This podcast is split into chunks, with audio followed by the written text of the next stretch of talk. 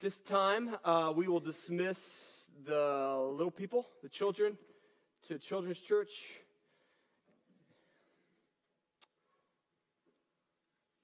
Would you stand, please, as we read God's word together? This is from Ephesians as we continue along. Ephesians chapter 1, verse 15 to 23.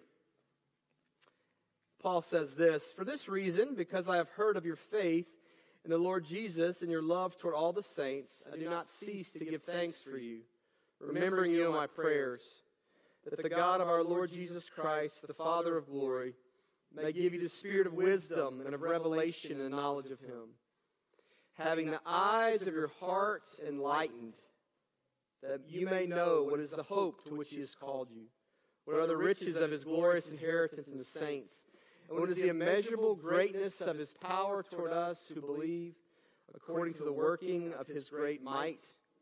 That he worked in Christ when he raised him from the dead and seated him at the right hand in the heavenly places, far above all rule and authority and power and dominion, and above every name that is named, not only in this age, but also in the one to come. And he put all things under his feet and gave him his head over all things to the church which is his body, the fullness of him who fills all in all. This is God's word to us, his people. You may be seated. He says um, that we would have knowledge, having the eyes of our heart enlightened. That's the prayer. This is the prayer here. Paul prays we saw the last two weeks that verses 3 through 14 was one verse in Greek, one sentence, a bunch of commas. Continuing to go, same thing here. Next section, Paul finally took a breath after 14, put a, there's a period, and then 15 to 23 is another sentence. Again, not the best practice for your uh, essay writing, but Paul gets going and begins to tell of the greatness and the glory and the splendor of who God is and what we have in Christ. It's as if he cannot contain himself. Uh, we need, he says, our eyes opened. Um, you ever have that moment? You're searching for something in your house, maybe it's your keys, you know, uh, your wallet, your phone. You're searching, you're searching, you're searching. You look everywhere, like you can't find it. You're frantic. You're mad. We're going to be late. It's awful. I'll never find them. You know, you make all these statements. You're, you're searching, and then it's like right there. Like right there on the table, or it's right in your purse or your bag. I said purse, assuming a woman did this. In their purse or bag where they left it the whole time it was there. But you were frantic, you would never find it. Um, or maybe you go to uh, you go to the fridge, you know, and the, your, your kids want the ketchup, and you go and you look and you you see everything and you look at all the shelves and you're like, there's no ketchup in here, I can't find it. And your wife's like, it's right there. And you're looking, and you see all the stuff in the back, the, the gross stuff that you didn't know was there. And you're looking around and then finally she comes over there and it's like, it's right, like it's, it's, it's like right in front of you. You could just, it's right there. Um, sometimes we can't see what's right in front of us, right? It's right there. Everyone else can see it, but we can't see it. Paul in uh, 3 through 14, he prayed thanking God for all the blessings we already have. They're already ours. We possess them. They belong to us in Christ. And in verse 6, 15, he transitions to pray that we would know, that we would see with our heart what we already have been giving in Christ. We already possess it, and yet, it's right there. We don't see it. We don't see it. Sometimes we can't see it. Sometimes um, life has been difficult. It's been challenging. We feel beaten up by the world. Uh, the blessings are there, but we we don't have eyes to see. You know, it's like. Um, telling a kid from a broken home or abusive home, you know, that, that they're loved and valued. It, it just doesn't stick, right? It hits and falls off. It, it might be, they might have worth, but their experience says this isn't true, and so they can't retain it. There's something about us as, we, as we've been weathered in this world in sin and brokenness that our hearts have trouble receiving, believing, and knowing that which is right in front of us, that which is true, that which has already been accomplished in Christ. Remember verses 3 through 14. That redemption that he elaborated on over and over and over. It's ours, and yet sometimes we can't see it. We can't receive it. We doubt the goodness of God, His blessings. Too much trouble, too much struggle, too many financial issues, too much marriage, too much life, too much whatever, and all the true things that are already ours, we forget. We don't claim, we don't name, we don't own as ours.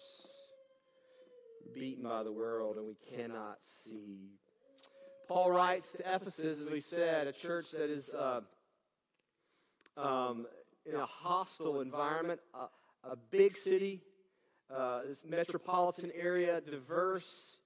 Um, and the Christians are these outliers. They're marginalized.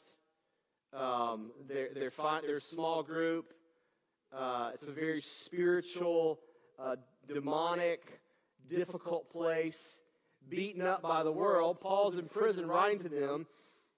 This is what you have, first part of Ephesians 1.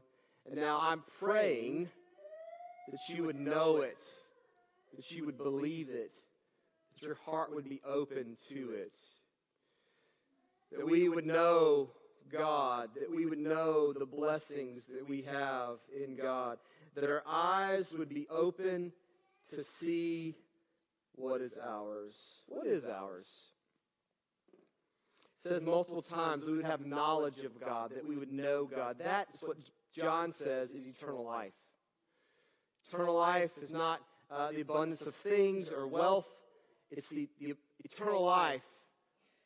Both quality and quantity is in relationship with God, to know God. This is eternal life, John says that you may that they may know you, the only true God, and Jesus Christ, whom you have sent. So here Paul says, we want to know God. Would you open our eyes to know him? It's there, it's true, it's objectively, Christ has done it, he's accomplished it, and yet our hearts don't sense it. We don't experience it. We don't live as though it's a reality. And so, what do you do in those moments? what we should do more. We pray, right? We pray. That's what Paul does. This is a prayer that we would know God as our hearts are open to see. Three things we need to be open to to know God. First, the hope of our calling. Verse 18, this is sort of the, the crux here. He lists three things that he's praying for them says, having the eyes of your heart enlightened, that you may know what is the hope to which you have been called, that you would know it. He's calling Christians to place our hope, to know our hope in Christ. Remember the, the, the, first part of the chapter, he said over and over that we've been called, we've been predestined, we've been chosen in Christ. In the past, it's rooted in Him. And here, that rootedness in Him is to propel us forward in hope because we're in Christ, because it's solidified, because we have that.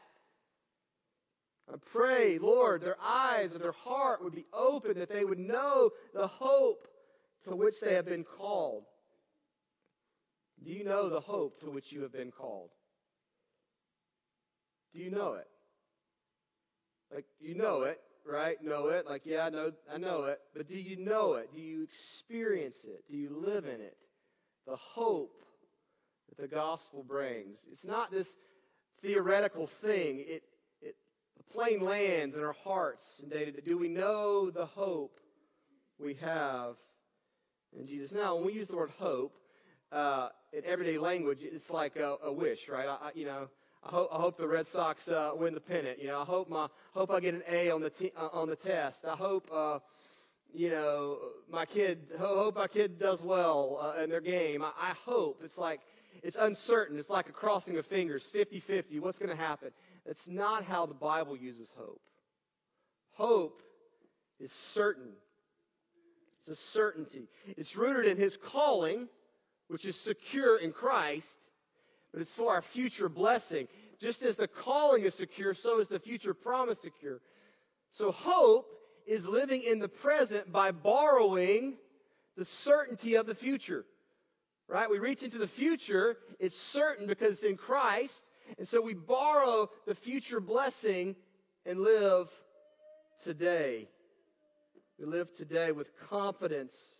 We're anchored in Christ. We know eternal life is ours. We know all the promises in Christ are yes. So our hope is secure in Him. You, have probably heard this. I've heard this probably 20 times from different preachers, but I'm going to share it. I think it's helpful. Uh, the, the, this, the situation goes something like this. Imagine two people have the same jobs, same job, and it's a crappy job. And, uh, you know, it's, uh, it's a factory, it's uh, poor work conditions, long hours, uh, smoke, smog, you know, uh, n- no breaks, uh, ter- poorly lit, uh, no AC, terrible situation, awful. Both of them are in the same situation, same circumstance. But one of the workers is promised after one year, they're going to be given $15,000 for that year of labor and service, right? The other worker, same situation, same conditions, is promised that after one year, they're going to be given $150 million for their service in the same job. Circumstances are the same, right? Same. They're doing the same thing for the year. Same environment, same situation, same work conditions.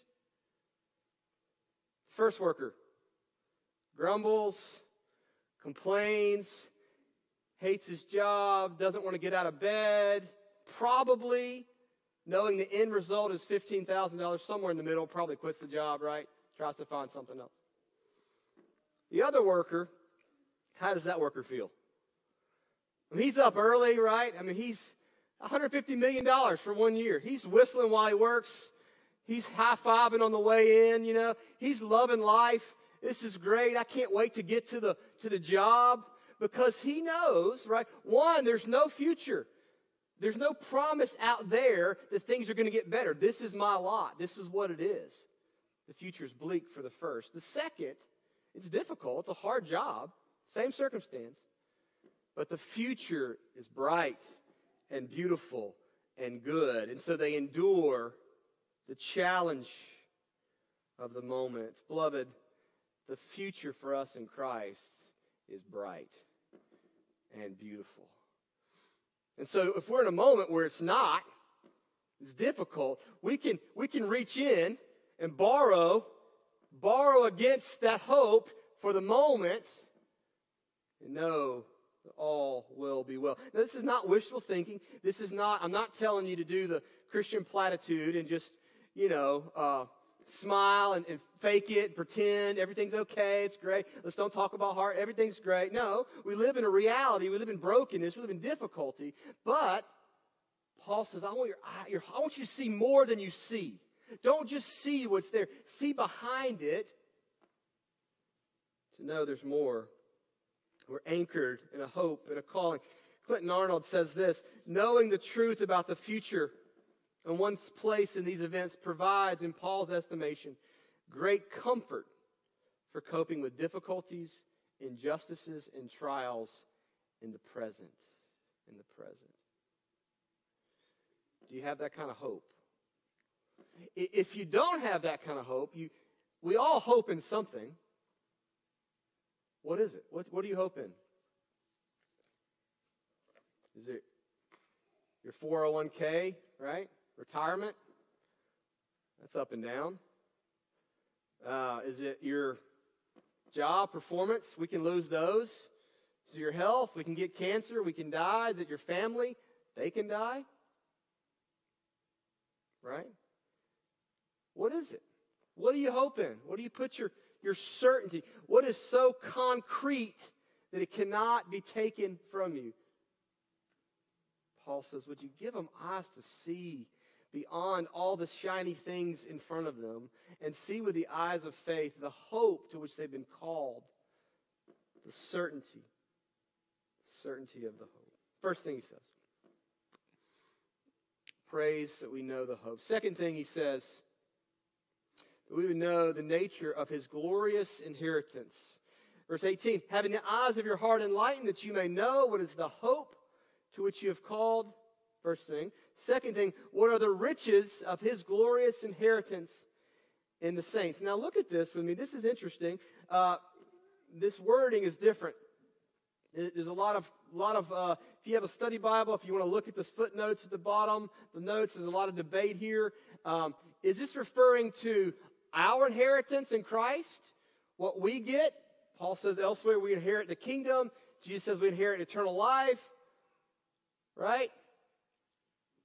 I don't think that's what it's saying. That's true. Don't think that's what it's saying. I think what Paul is saying here is not what we inherit, but he's saying that we would know about God's inheritance. God's inheritance. His glorious inheritance in the saints or of the saints. God receives an inheritance. Guess what that inheritance is? What's the glorious inheritance that God receives? It's you. It's us. It's the people of God. Sounds weird to us, doesn't it? It's not. Old Testament speaks this way. Remember uh, Moses, uh, the people of God are in Egypt. They're in slavery. What happens? God goes and rescues them and makes them what? His treasured possession, his inheritance. The people of God are God's inheritance throughout the Old Testament, the prophets. We are God's inheritance. We belong to him. Verse 7 of chapter 1, we are redeemed. Same word of Egypt. We are brought from death to life, and we are God's inheritance. What is Paul asking? Their eyes may be open that they might know that we are the glorious inheritance of God Himself. That we might know our value and our worth. We might know that God delights in us. Um,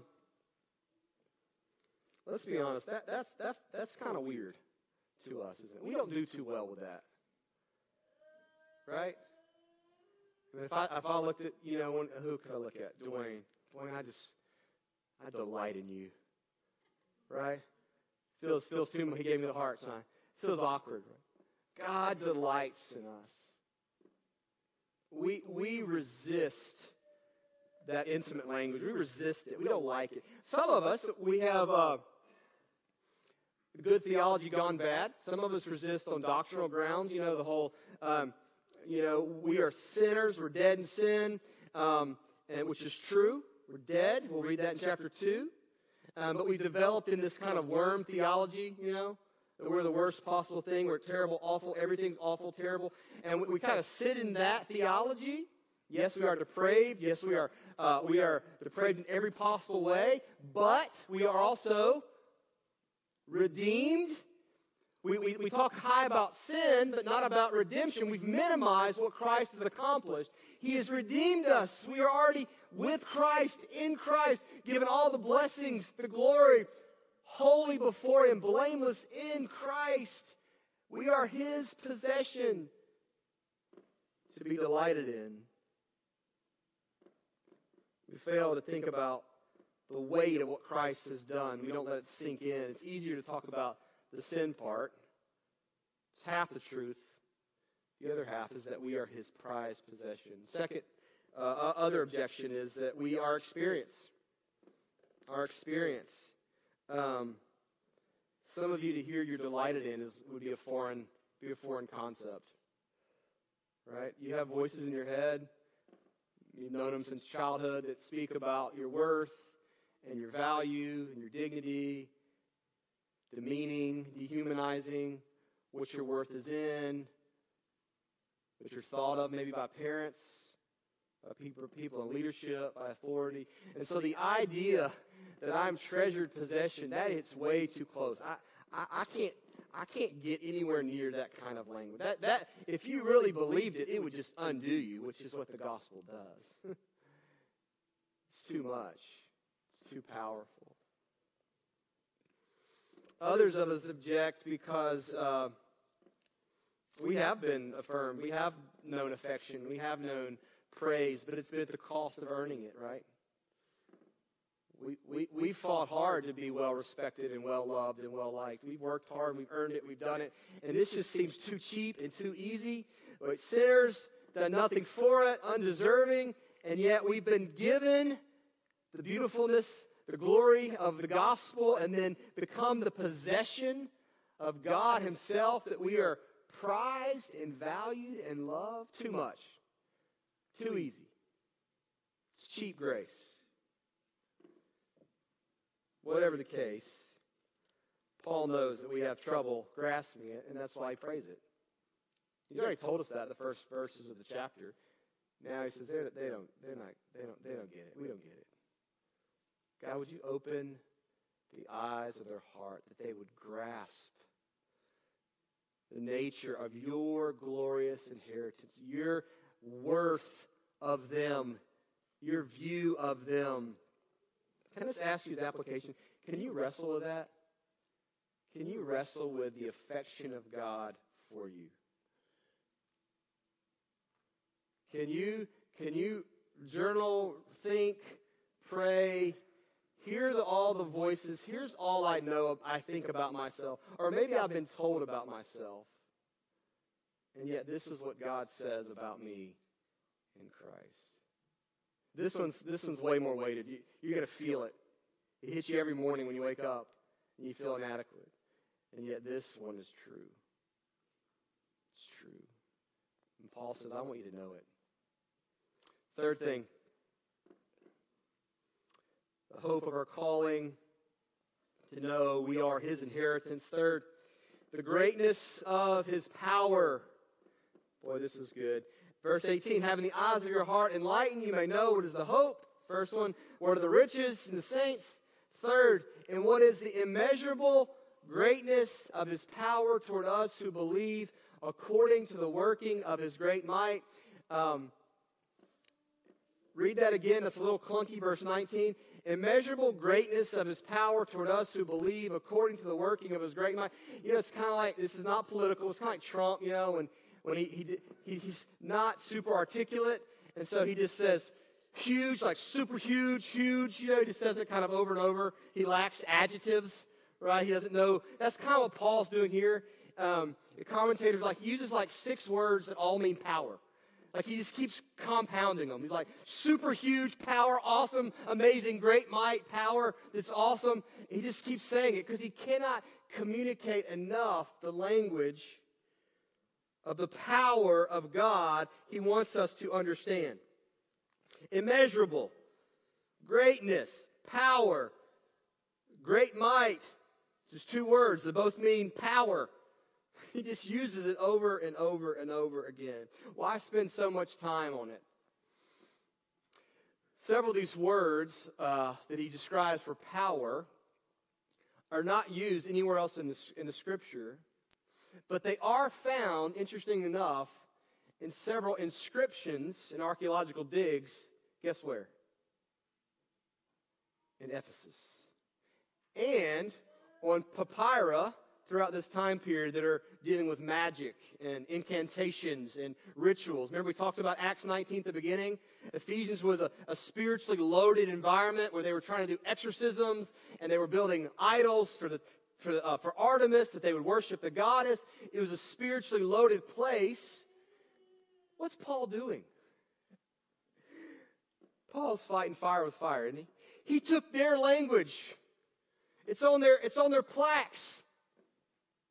One of the plaques says, uses the word immeasurable, but it's, it's in, the greatest God who exceeds all power. That's immeasurable. I call on you.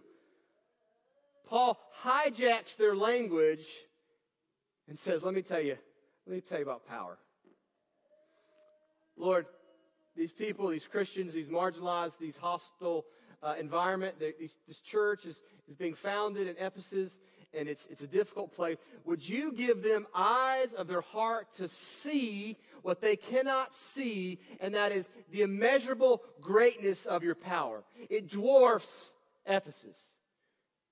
It dwarfs Artemis and the exorcisms and the, the, the, the magicians and the incantations. Paul grapples for language to communicate something. And then the, the rest of, the, rest of the, the verses, 20 to 23, is just him sharing the powerful actions of God. He used words, let me tell you, and he just compounds words about power, and then he says, let me, let me, let me tell you, let me demonstrate power. What has Artemis done? He says this briefly demonstrate the power. He says that God worked in Christ when he raised him from the dead. You want to see power? Resurrection. Dead life. That's the power in us. Two, verse 20, that he seated him, that's Christ, at the right hand in the heavenly places. That's power. He took Jesus, resurrected him, ascended him, sat him down in the place of honor, the highest honor and authority. Majesty, next to Yahweh with power. 22. And he put all things under his feet. Uh, Daniel read Psalm 110, you know, uh, that the enemies become a footstool. Jesus is in the throne and his, his feet are propped up on all the forces and the enemies and the armies and the powers that are against him. That's what it means. It means dominion. It means rule. It means authority. Hey, little church in Ephesus, let me tell you about power. He's been raised. He's seated at the right hand. His enemies, your enemies, are under his foot. They're propping his feet up. And then finally, the fourth one, verse 22. Finally, God gave him, that is Christ, as head over all things. We talked about that a couple weeks ago. All things. It's people, it's earth, heaven and earth, it's spiritual forces. All things means all things under his domain to the church. He wants us to know power because he empowers the church as the head, and we are the body to bless, to use, to minister to us and through us in the world. He empowers the church. Real power for real life. Two final thoughts on power before we finish. One, there is a power struggle. There is a real enemy with real intentions and real power uh, at work in our lives and against us. Uh, that is not a popular opinion. Um, that is not going to get you any brownie points in your work, your job. If you start talking like that, you'll probably get a mental health consultation. If you start talking about that, that is the reality what Paul says. The gospel tends to speak of demons and spirits, but here, listen to the language. Y'all hang in there with me. This is important. Listen to the language. Here in Colossians, Paul uses a variety of terms. He says principalities, authorities, powers, dominions, thrones, angels, rulers, world rulers, elementary spirits. Paul is pulling back the curtain for us. God, would you give them eyes to see what's really going on. There is a cosmic battle, a war. There are spiritual forces at work in oppression, in systems, in places unknown, unnamed. It's happening. Um, some of you saw the, the Grammys, uh, Sam Smith and Kim Petras. Um, they did the, the, the uh, Unholy you guys see the news on that? The the uh, they they did they, they did this uh, performance, and uh, it was uh, devils outfits, you know, pictures of hell, uh, imagery of, of, of fire and, and, devils and spears, and of course they're singing this song, and many have called it a, a satanic worship service. All this is going on, and, and it's this sort of explicit demonstration um, of the demonic force in the world playing center stage, Hollywood. Here it is, right? That's true. It's there, explicit. Glorying that glory in, in that which is evil. We should be appalled, and yet, I think there's a more subtle way. A friend of mine who's in ministry wrote this. I thought it was really good. He says, in case you, have, you haven't seen the recent concern about the devilish Grammy performance, some clarity should be found. Indeed, the first thing Satan would do and did do is put on a costume. The last costume he would actually choose is one that looks like a red devil. He would choose something you wanted, something that looked a lot like, like something you longed for. And this would change from age to age, even from one season of your life to the next season of your life. In modern America, if Satan were to take the stage, he would choose to wear a suit and a tie, or maybe a sports jersey, or something more aligned with that which our modern eyes tend to land. Let's remember what our friend C.S. Lewis told us in the Screwtape letters. He said this Indeed, the safest road to hell is a gradual one. The gentle slope, soft underfoot, without sudden turnings, without milestones, without signposts. The Apostle Paul reminds us that stage Satan would look an awful lot like an angel of light. And this is his opinion here. He says the Grammy performance was far more showmanship than it was Satan worship. Your daily news source, on the other hand, well, that might be a different matter altogether. Jargon, says Screwtape, not argument, is your best ally in keeping him, in keeping him from the church. Interesting thoughts. Is there explicit demonic work, something like that? Yes. Is it subtle? Is it forces? Is it in our systems? Is it our patterns, our ways of thinking, our habits? There is a spiritual force at work in the world. And if you don't know that, you need to wake up. It's true. Final thought on power. The power of the evil one is inferior to the power of God. You hear that? It's a real power. It's there. Don't need to deny it. This is not a battle among equals. This is not a yin yang kind of thing.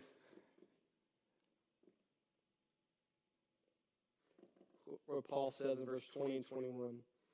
God seated him at his right hand in the heavenly places, far above all rule and authority and power and dominion, and above every name that is named, not only in this age, but also in the one to come.